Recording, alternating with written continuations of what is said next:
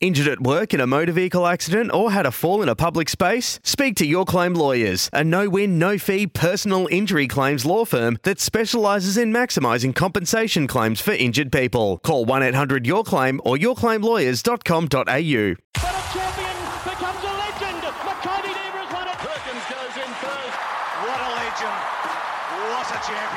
Welcome to This Is Your Sporting Life with Peter Donegan for Tobin Brothers Funerals, celebrating lives.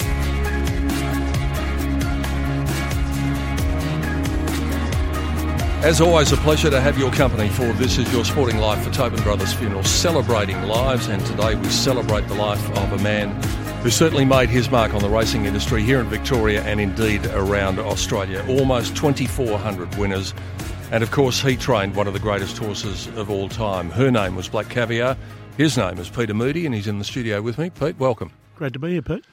We go back uh, a little while. I was just trying to recall the first time I met you was probably after Amalfi won the Derby. Yeah, that was my first feature winner, and a nice way to sort of announce my arrival in Victoria. We'll talk about that, that particular Derby, but when you win a race like that at that carnival, how much does it do for your profile as a trainer, and how much does it get people who previously weren't aware of you interested in what you might be able to do? Oh, it's, uh, you know, does endless amounts for your business for sure as a, as a young racehorse trainer. At the time, I was still based in Queensland, and I'd just opened a satellite stable in Victoria probably about six months previous to that. And uh, that was off the back of sort of good clientele in Queensland and New South Wales, but I had very little interest in Victoria. So I had to... Uh, have a bit of luck quickly, otherwise it was going to be a fading shadow. I uh, came down in mid two thousand one, a mate of mine, Jim Conlon, had just moved from Caulfield down to Cape Shank, and his stables at Caulfield became available, and the V A T C, I think it was at the time, uh, gave me permission to train there, and Racing Victoria gave me a licence, and uh, we set up base, and, uh, you know, six months into that, it was very important to, to get... hit the ground running. You trained for so long at Caulfield. It mm. seems as though the racing industry is now getting away from training at the big training centres and everybody's getting their own property if it's possible. Mm. Do you think that's the way the English model will eventually take over racing? I think it's just a real estate situation as much as anything. You, you see the inner city tracks Australia-wide these days. We saw it in uh, South Australia where they lost the old Vic Park and then Cheltenham and... Uh, In Queensland, uh, like I was sort of domiciled in that Hendra area around Doomben and Eagle Farm for my early stage of my career, and all the stables off course are now on course, and all the big old stable blocks of uh, Bruce McLaughlin and Roy Dawson and all that are all housing or apartment blocks. Randwick, similar, um, although they've always had the on-course stabling. Um, the off-course stabling's all gone now, and uh, used to be sort of stables all around, around the streets of Randwick and Kensington and even across to Rosebery, where long before my time there used to be a racetrack and horses used to float into Randwick. So it's it's just a natural progression. And I suppose Caulfield, that real estate around Caulfield, I think Caulfield's a bit of a unique situation. I believe everything inside the, uh, everything outside the course proper to... The streets is, is Melbourne Racing Club, and I stand to be corrected, and I believe the infield is Crown Land. So it's got to be made accessible to people. And, uh, um, you know, that land's just become too valuable, I suppose. It's got to be used, and, and the community's built up that much. It's it's a shame. Like, you you lose a lot of history. Uh, like, when I first went there into Jim Conlon's stables, I was off course behind the members' car park and those old cobblestone laneways that are yeah. still there. But all the stables are now apartment blocks, so... Mm. Uh, Um, you know, I think we're, we're such a vast country. We've got so much room, but the the uh, upkeep of those private facilities is massive, you know. So I think uh, the racing industry need to get on the front foot and provide first-class facilities. We've seen Ballarat really develop in the last five or six years off the back of Darren Weir's success. Pakenham's being developed at the moment. Cranbourne has been an ongoing project ever since I've been in Victoria. Um, so, uh, you know, I, I think it's just a natural thing, and unfortunately for the inner city people to pop over to Caulfield or Flemington and watch their horse have a trial or a gallop in the morning, it's probably going to be a bygone era soon. There's something about that clip-clop that you used to hear in Leonard Crescent and around the streets of Caulfield before track work in the morning. It's just, it's like a soundtrack to racing, isn't it, of days gone by? Yeah, f- for sure. Um, and, and it's amazing how people don't respect or realise the area. I was just listening to another radio station uh, late last week, and um, a lady under the near the South Melbourne Town Hall complained about the clock that's been ringing since eighteen eighty on the hour, every hour from six a.m. to eleven p.m. Really? And, uh, you know, it's a bit like a person moving into Caulfield and complaining about the smell of horse poo and flies. Yeah. You know, what what did they expect? You know, uh, this, this has been going on there for probably two hundred years. And that's something I went through quite a lot of when I was domiciled at Caulfield, uh, complaints and that with the neighbours. And then there's been community groups that have really worked hard against the training of horses there. But it's been, like you say, a fabric of society there for hundreds of years. And it is coming to a close, I think, sadly too. How do you reckon racing's going at the moment? I think it's in a good spot. Uh, you've got a half a billion, five hundred million dollars in prize money between Victoria and New South Wales alone. That's mammoth. So the possibility of return to the investor that hasn't been there for probably the last couple of hundred years is really uh, gone ahead. Um, listen, we've, we've hit a few curveballs, and I've been one of those myself. Mm. You know, we've hit a few bumps in the roads and a few speed humps. But uh, it's a very forgiving industry, and... Uh, Because it's a gaming industry, you know, people quite often frown upon it. People remove from it, which is sad. You know, it's one of the largest industries in this country, the equine industry. I think third or fourth largest in the country. So that's phenomenal. And the return to the community, not only in this city, but Australia-wide, rural, provincial, whatever, is mammoth. So it doesn't get a lot of the respect it deserves, but because it's a gaming industry, unfortunately a lot of people frown upon it, and they really highlight the negatives. And there's so many positives out there and so many wonderful stories, you know. Yeah, and the one thing that I say when people talk to me about racing and, and some of the things that attract those headlines mm. that you're talking about is the genuine love of the animal that I saw in my time going to stables and talking to trainers and jockeys. That shone through to me, and I, I don't know how you could be associated in a sport like this if you didn't have that love for the animal. No, that that's right. Uh, it's, uh, you know, you don't get out of bed for minimum wage at two thirty-three a.m. in the middle of winter, pick up horse manure and feed and water them without having the love of the horse, you know, and, and I know myself, it was a business for me, and I had to run it as a business, and it was a big business, and a business that was very good to me, but... The reason I became involved in it and the reason I believe I succeeded in it so well is, is uh, I think I had a genuine love of the horse, and, and I still do. I, I still really share that, and I'm still very much involved for that reason and that reason alone. Do you miss the hands-on aspect of what you used to do, though? Because your role has changed, and you were very much the boss, and you were calling the shots, and you were hands-on. Is that something you miss? Yeah, well, it's it's it's always hard from going, uh, you know, you're top dog, and then you're having to... Uh, answer to other people and, and um, you know, seek their approval to do things. And, and I sort of do a bit of consultancy now, a bit of a uh, consultant role uh, with a few organisations, namely Rosemont Stud, based down at uh, Narwari and near Geelong, and Wiley Dalziel, a syndicator here in Victoria. And, and I still do a fair bit for some private clients as well. And just go and seek their approval to do things, is, it's unusual for me and something that took a lot of getting used to, where... I used to have a committee meeting of one. Yeah. Made, made the decision. If it was the right one, I'd pat myself on the back. If it was the wrong one, I'd try and find someone else to blame, like anyone else. So, learned uh, that from jockeys over the years, did you? Exactly.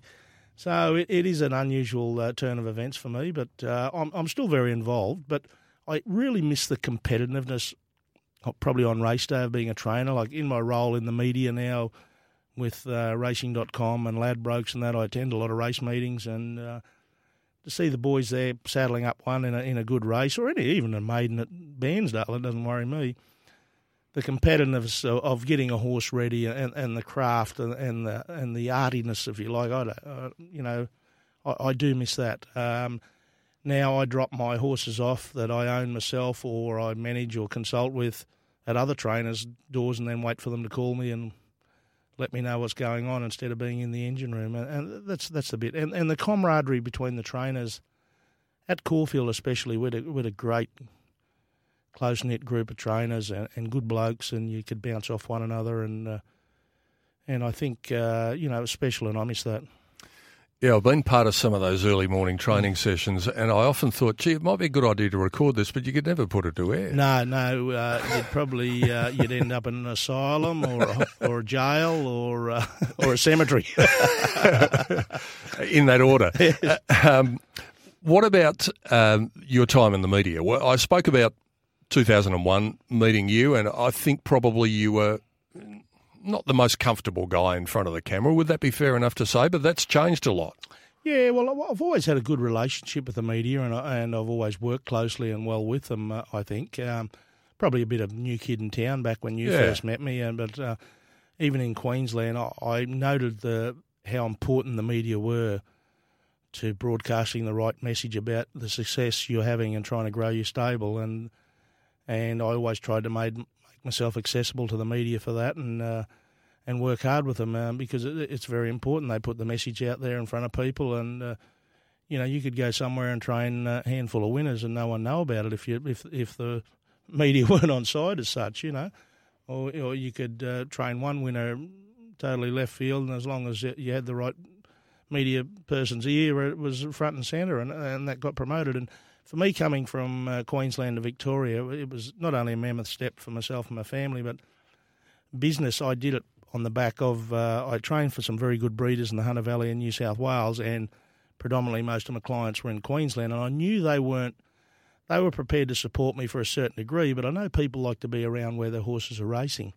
So I had to quickly, you know, develop a, a Victorian clientele, because even though the day I stopped training, you know, nearly three years ago to the day as we sit here, uh, I still train for a lot of my original owners, but the backbone of my stable were Victorian clientele that, that came on board. So I had to make sure, you know, I, I didn't have the ability to promote myself, so I had to use the media that were available to me, and, and I, I made sure I had a good working relationship with them, uh, an honest working relationship with them, and, uh, you know, it served me very well, probably until the last short time in my career.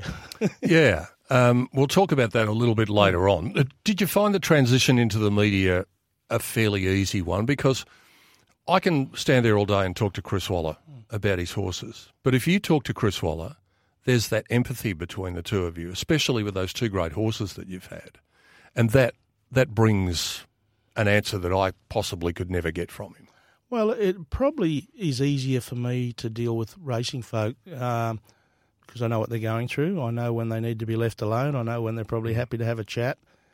And I did a bit with Channel seven the last few years in the autumn carnivals, and that was around Winks and that, and they asked me to do a few things with Chris, and I said, no, you know, I, I know, listen, he's going to try and oblige you, but he's not going to be wanting to do it because, you know, he's got other things or this on his mind or that on his mind, and then they'd put forward another suggestion and say, yeah, that's a good idea because he's probably going to be able to do that. So I've probably been able to aid some of the media outlets that I've helped with that bit of insight knowledge, and to be able to have a chat to them. And, um, you know, has it been easy? Do I enjoy it? Uh, it, it allows me to get close to the good horses on good days because I, I pretty much only partake during the carnivals, um, and you get the best seat in the house. And it really surprised me how quickly it's flowed. Like, if I went to the races as a racehorse trainer and had a runner in race one and five, I'd go and sit in my car for two or three races and read a book or read the form guide. It's amazing how quickly it turns over. You have a chat pre and post race and walk out the back and have a bunger and a leak, and the next next horses are in the yard. So it's amazing for me how how, how quickly it's gone. And and I have enjoyed it. I, I really have. And I listen, I hope I've done a fair job. I've, I've been invited back to most media outlets that have given me a little bit of work, so I, I must be doing more right than wrong. And, and it's been great working with Uh, different personalities in the media and, and learning about them and off them, and, and the knowledge. You know, someone like Bruce McAvaney, uh, you know, his, his knowledge is unparalleled in in all sports, in and, and uh, you know, many other commentators and, and blokes you can sit back and sort of learn off them. And uh, the old adage, you know, you're never too old to learn, eyes and ears shut, eyes and ears open, mouth shut. Did it come at a good time for you, that opportunity? Because it would have been easy to be bitter about the whole experience. Do you carry any bitterness about what happened? I do. I'd be lying if I said otherwise. But funny thing, my wife probably put a point to me as much as anything. You know, you can go and lock yourself in a dark room and stay away from every bugger, but I honestly believe I did nothing wrong. Uh, I felt hard done by, and I felt a lot in the industry let me down. I wasn't looking for a free hit, but I was looking for a bit of understanding, and unfortunately the cobalt crisis that brought about my undoing still being played out today, uh, and I find that to be very unfortunate for the people that are tied up in it.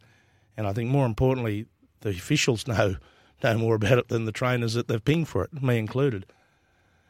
Um, so one thing my wife said, you know, you always prided yourself on, you know, if someone, you know, the best way to front someone you don't like is run up and shake their hand and give their wife a kiss and pat their kids on the head, because you know that's going to hurt the bastards more than turning and running the other way.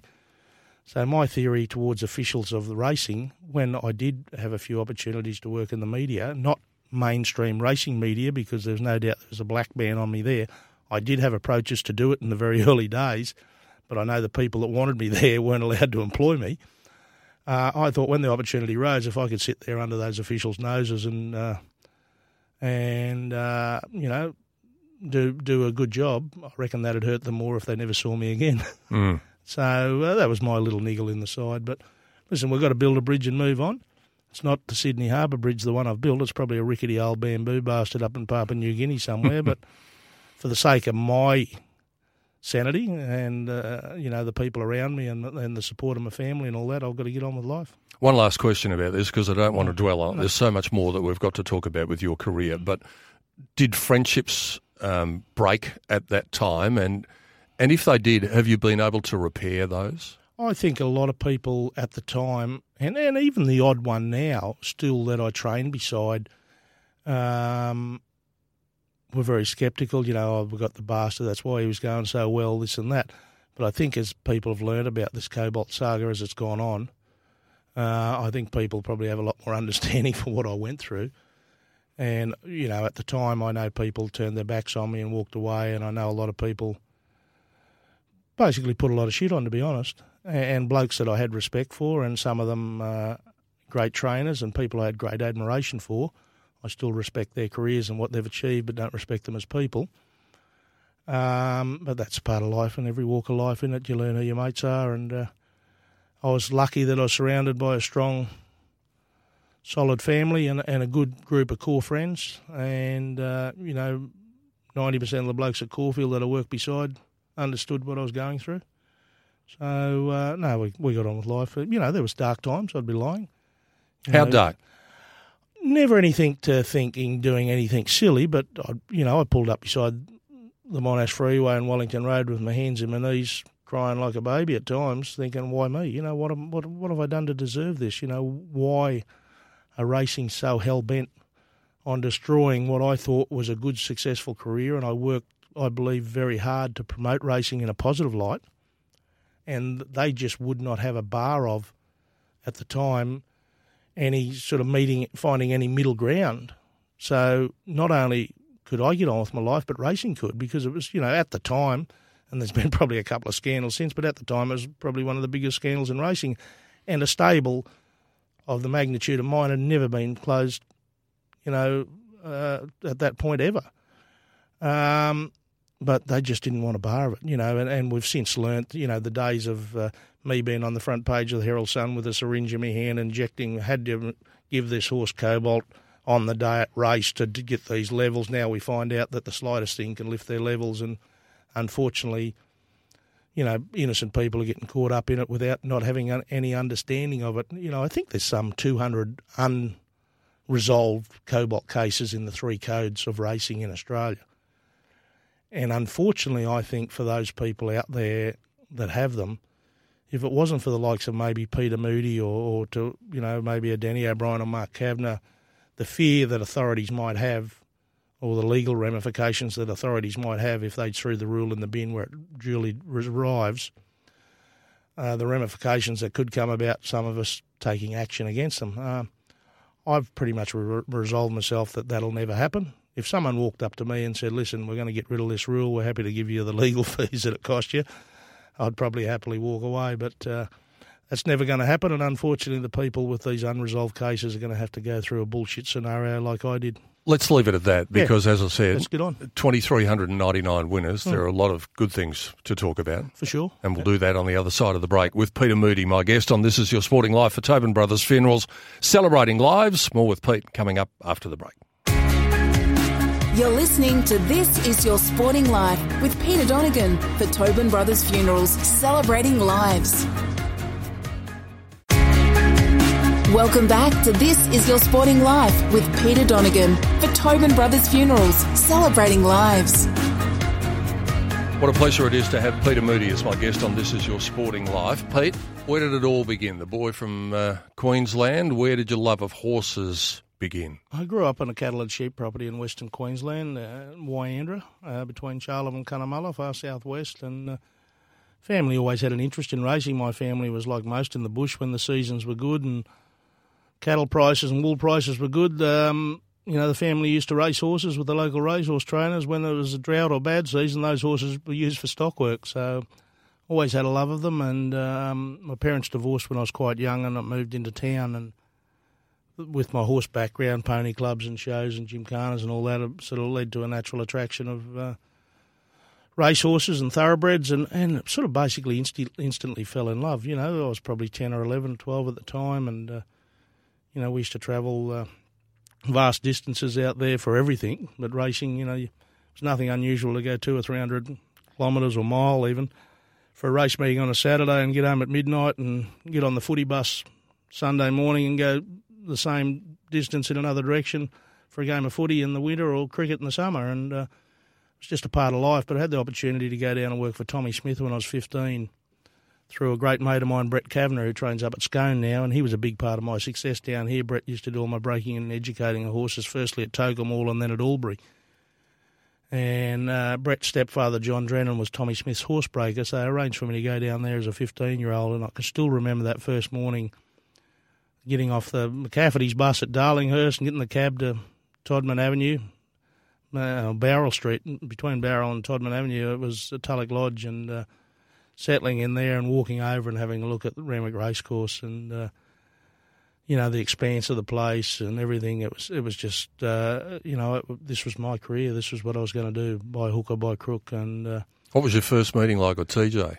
Oh, listen, T J had a great affinity for kids from the bush, I think. Um, you know, you probably didn't have as many bad habits as a few of the other older boys. And uh, But it, it was a great learning curve. You know, I, I created friendships in those first few years at T J's that I still hold through today, which I'm very proud of. And blokes that are still strappers and work riders and, you know, mightn't have wanted to go on and be trainers or whether bad luck or uh, bad judgment cut them back. But I, I still love getting up to Sydney and getting to, getting to the Doncaster Hotel at Randwick or... Uh, few of the other pubs around the area, and there's always someone there you worked with, and, and, I, and I really pride myself in the fact that I can sit down and have a beer with those boys uh, still to this day that I, I kicked off with back then, you know. And uh, it was, uh, you know, I, I think, uh, you know, I was a big sort of, you know, laid-back lout from the bush, and, uh, you know, I, I uh, had uh, plenty of opportunity to develop bad habits, but I didn't, and I think people respected me for that. And, and uh, you know, I had a good work ethic with my upbringing, and uh, it sent me on my way. I, you know, I spent about three years on and off with T J, and uh, then uh, I went home when I was eighteen, knew everything. I was going to train in the bush. And quickly, you do when you're eighteen, don't you? Yeah, yeah, and that's six foot tall and bulletproof, but I quickly, you know, I, I missed that growing up stage too, you know, growing up with my mates in the bush and playing footy and cricket and chasing sheilas, drinking grog and probably smoking pot and everything else you did when you were eighteen back then in the bloody eighties. Speak for so, yourself. Oh, well, you, you'd probably outgrown that by then. You were in the seventies. You were probably a flower power child belting around Australia in a combi van. Yeah, right, righto, come on. This is about you, not about me. So uh, we won't go there, right? And so I went home for a brief period and quickly realised that my future lay, you know, in metropolitan racing and... Uh, I had a, an associate that put me in contact with a young trainer at the time called Bill Mitchell. He'd just moved to Randwick and he had a few handy horses and uh, went down and worked with Bill and had a great, you know, it was a fantastic ten years, basically ten years to the day. I think it was eighty-nine to ninety-nine, Bill and I, five years in Sydney and five years I ran his satellite stable in Queensland, where we were sort of a bit of a forerunner for training partnerships. We applied for a training partnership back then uh, in the mid-nineties and the, with the Queensland Turf Club, and obviously they knocked it back because they weren't the done thing then, but we had a business relationship that, that grew and, and that allowed me to develop my own business, my own skills, and and I managed and trained and looked after the horses in Queensland, and Bill continued on with his Randwick stable, and we had good success. And part of that success was a very good sprinter called General Nediym. Mm.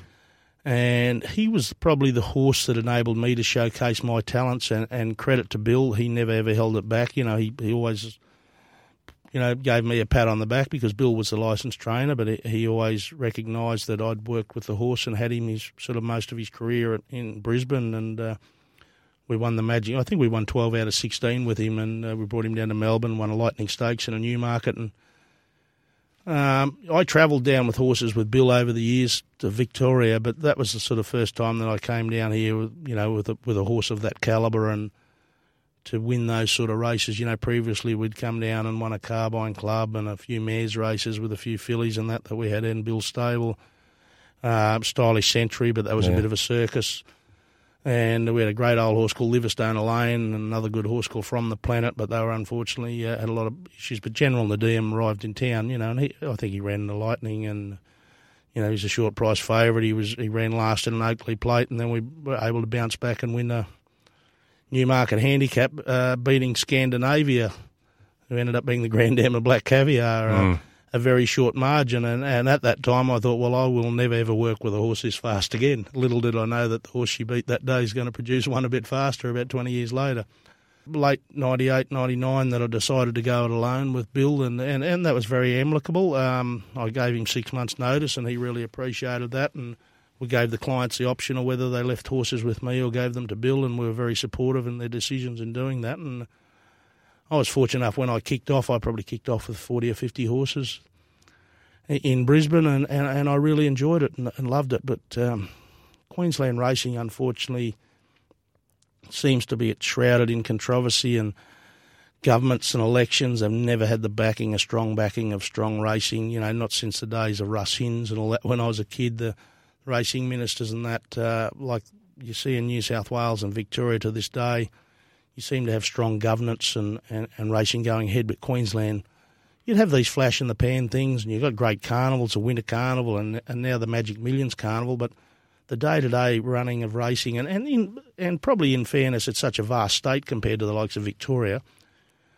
Um, you know, it was just hard to make a living. You know, I'd find myself paying the wages on Friday and having to snip the staff as they walked out the back gate, and that was after I trained eight or ten winners for the week. Yeah, so imagine how the others were going. So, yeah, exactly. So I, I quickly realised, that, and I had the support of my wife, Sarah, and we had a very young family then. We had th- three girls under two, that for us to have a future, it, it was going to be in Victoria, and it was very timely that Jim Conlon, who used to stay with me during the Northern Carnivals, uh, he knew of my desire to come to Victoria and train, and that opportunity to open that satellite stable at Caulfield. And I was very selective in the horses, and I had the backing of my clients on what horses we came down here. And ultimately, one of those was Amalfi. Um, you know, he won the Norman Robinson, then won the Derby, but I won quite a few other little stakes races around the place for some very influential breeders in the Hunter Valley, and uh, namely the Esplin family. Um, Philip Esplin, he was one of the original directors of Arrowfield Stud, and then uh, his own farm in Twin Far- in Twin Palms Stud, and uh,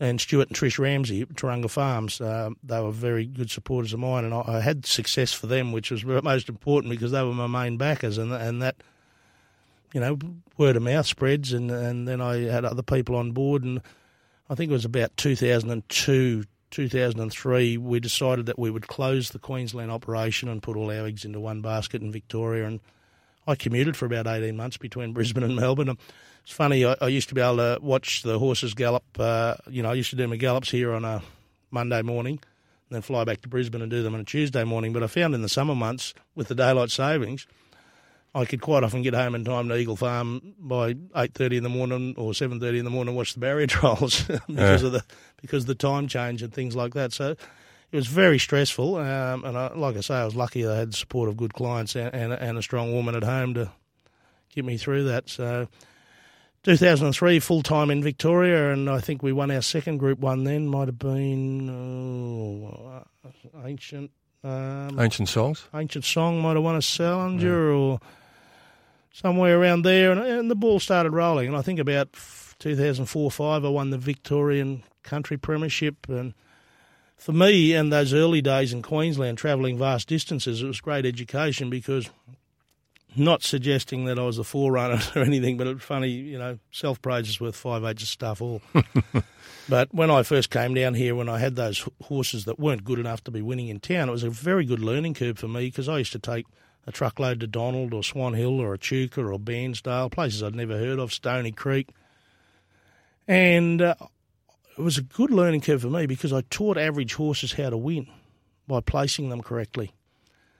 And then realised that these average horses could knock off the blue bloods because they were six foot tall and bulletproof.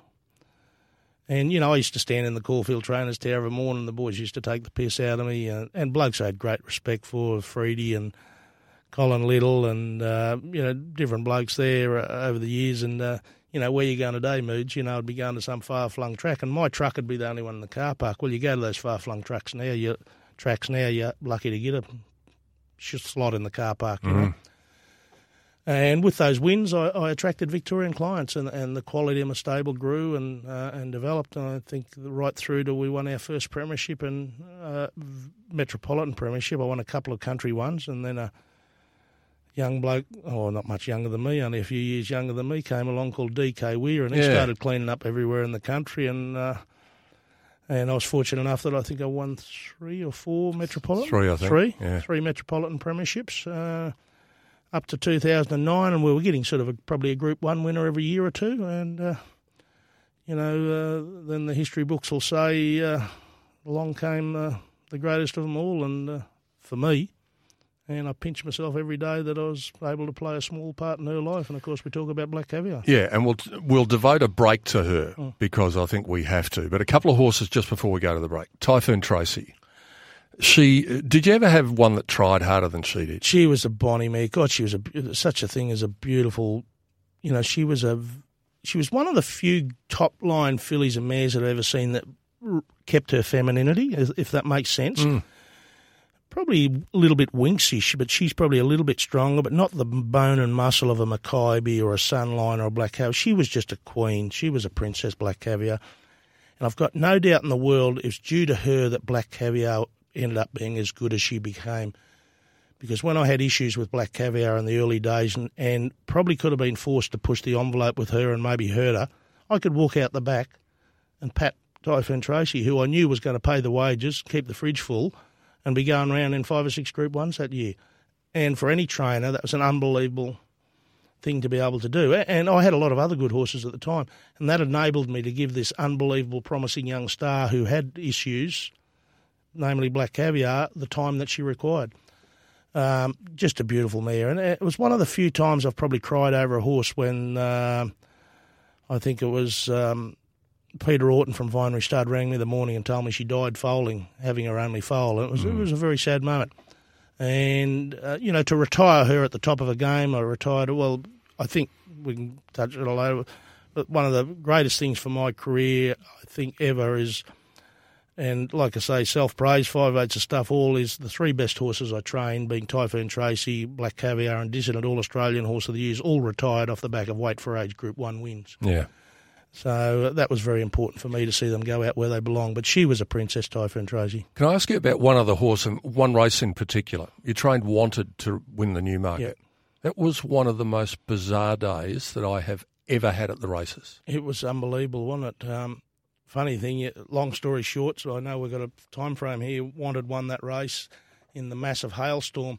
I rang my wife, Sarah, at home, and I said, Hun, and, I, and we live at South Belgrave, we've got a farm there. I said, I'm not sure if this storm's coming your way, but should just grab those couple of mares behind the house paddock and bring them into the barn just in case. A couple of mares who used to spell together, Typhoon Tracy and Black Caviar. Wow. I said, you should just probably grab them and drag them into the barn. She rang me back about an hour later. And she said, you wouldn't believe it, I just got them in under the roller door and it bloody hit. And we were building a new house at the time and it destroyed the roof on the new house, but the yeah. barn withstood everything. And there's probably the two most valuable, valuable mares in Australia that were in a paddock together. Oh. You, listen, I think they would have been sensible enough to take cover, but you don't yeah. know. But that day, Wanted winning that Newmarket, that was phenomenal. That was eerie, wasn't it? That, like, it came from nowhere, and, and the way the horses veed, and, and people had all these theories that, you know, did he win it because of he's the best horse, or they have this herd thing, but he, he was a good, tough, bloody sprinter, and and uh, you know, he ran Black Caviar to a neck there one day in the mm. Danehill Stakes. I remember two things about that day. I remember that it was green when the race was run. Yeah. It was just the most eerie light. And yeah. the other thing I remember is that Wanted got away from the strapper after the race yeah. and went ha- haring down the tunnel yeah. because of the conditions that were going yeah. on. And John Patterson, the clerk of the course, turned his pony and blocked him. And blocked him. Yeah. And put his life on the line. Well, he was probably very fortunate where my strapper that day kept him in the enclosure where everyone else had bolted. And thankfully the tunnel was empty except for Pato. Yeah. And what a great horseman he is. We are just about out of time, but uh, I've got one more segment that we are going to devote to the Great Mare. And we're going to talk about a couple of the wins, but mm. just in general what it's mm. like to be associated with a sporting phenomenon like Black Caviar. We'll do that with Peter Moody on the other side of the break on This Is Your Sporting Life for Tobin Brothers Funerals, celebrating lives. You're listening to This Is Your Sporting Life with Peter Donegan for Tobin Brothers Funerals, celebrating lives. Welcome back to This Is Your Sporting Life with Peter Donegan for Tobin Brothers Funerals, celebrating lives. Peter Moody is my guest on This Is Your Sporting Life. Pete, Black Caviar, was it, it was obviously a privilege to train her. Was it a curse in some ways as well, because you became the face of racing? You went to the races every time with her, with people expecting that you just had to turn up to win. Did it put a lot of pressure on you at that time? Did you enjoy the ride totally, or was it tough at times? It wasn't until the day I retired her that I really then realised how much pressure it did apply to me. It was like the weight of a building being lifted off your shoulders. It was phenomenal. I thought I handled it pretty well, but that's for other people to judge. Um, the pressures external to racing were the, are the hard parts. You know, the she became the biggest show, nearly the biggest sporting show in Australia in respect to her. Like, and the people removed from racing that didn't understand it. You know, I had prime ministers wanting her to go up to Canberra so the Queen could meet her. I had the Queen wanting to meet her in Melbourne. This is Queen Elizabeth wanted to come and visit her, and they ended up getting her to, to go on an old wooden tram that they restored rather than that. Um, you know, I, I, la- I joked with Archie Thompson the other night, Moomba wanted her to be Queen of Moomba. They mm. wanted her at an A F L Grand Final. That was probably greater pressure than actually getting her to the races. Um, the other pressure, and any coach or whatever, and Chris Waller and Hugh Bowman be certainly feeling this at the moment, is we love our champions in Australia, but we're soon quick to jump up and down on their heads if something goes wrong. And I knew if she ever got beat, along with Luke Nolan, that we were the two that were going to get kicked to death if she ever got beat after that record.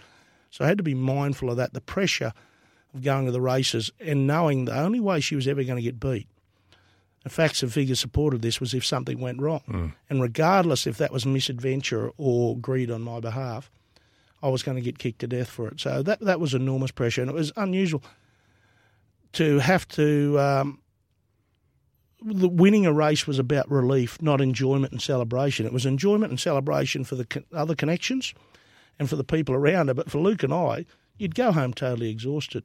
Now, I pinch myself every day that I've had the opportunity to train one of our greatest horses. I'm never going to say she was the greatest, but to me she always will be. Um, you can put the records of all the great champions of Australian racing around the wall there, and the one uniqueness that she will always have and will never be probably equaled is she's the only one undefeated. So that's something pretty special. But for Luke and I, it was it, it was sad that it was more about relief than enjoyment. Mm. But when the day we retired, we were then able to enjoy it. And I've actually had this conversation with Chris Waller. I reckon you'll get more enjoyment out of Winx's career the day you retire and you can sit back and reflect on it without that pressure. But she was a phenomenal athlete, um, power, strength, like the J- great J B Cummings, the neck of a duchess and the arse of a cook. And she was just a powerhouse. Uh, she had unbelievable ability. But like all great champions, she had that raw ability as an early horse. Thankfully, as she matured, both physically and mentally, she was able to harness it and use it in a positive way. And we've all seen brilliant young animals, equines, or sports people, all the ability in the world. Like every great champion will say they've played with someone twenty years ago or saw someone ten years ago that was just as good, if not better, but their path didn't go the right way.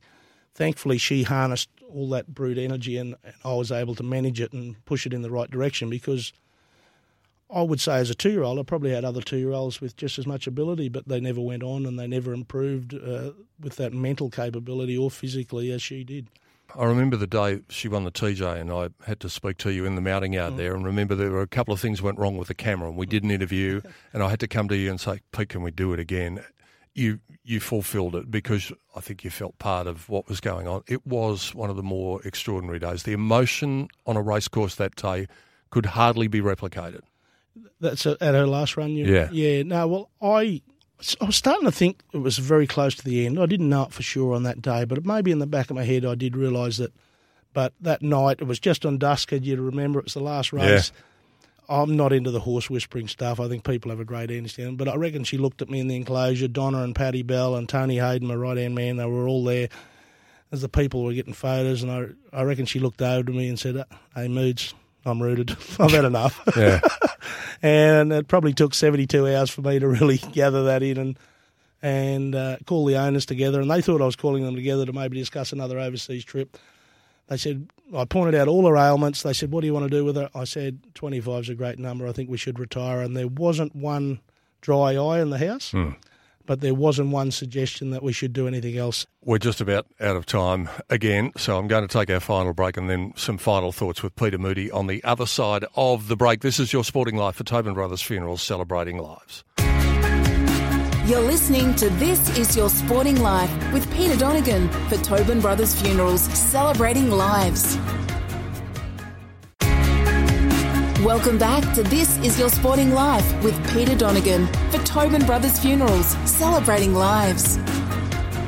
How lucky have we been to live in an era where we've seen Maccabi Diva, Winx and your mare Black Caviar all in one lifetime, all mares, all champions. You know, you might have to wait another one hundred years to see it. it. It's been a great time for racing, so let's celebrate these great champions. And we celebrate your part in racing as well. You've been a big part of it, and what you did with Black Caviar will never be forgotten by a lot of people, me included. We wish you the best in this uh, fledgling career. You'll be taking over my job. You'll have your own interview program probably next week or the week after. Uh, but everything seems to be going really well. Thanks for coming in and sharing some of your stories with us. Thanks for the opportunity to have a chat, mate. Really appreciate it, and uh, good luck, good punting. Not a bad trainer, not a bad bloke. That's the last two lines of my book. Good on you, mate. Peter Moody joining us on This Is Your Sporting Life for Tobin Brothers Funeral, celebrating lives, and we'll be back with another edition of the program same time next week. Hope you can join us then. It's Tyrepower's Big Footy Final Sale. To kick things off, you can get the power to buy three and get one free on selected Toyo passenger car and S U V tyres. Tyrepower's Big Footy Final Sale can't last. Visit tyrepower dot com dot a u now.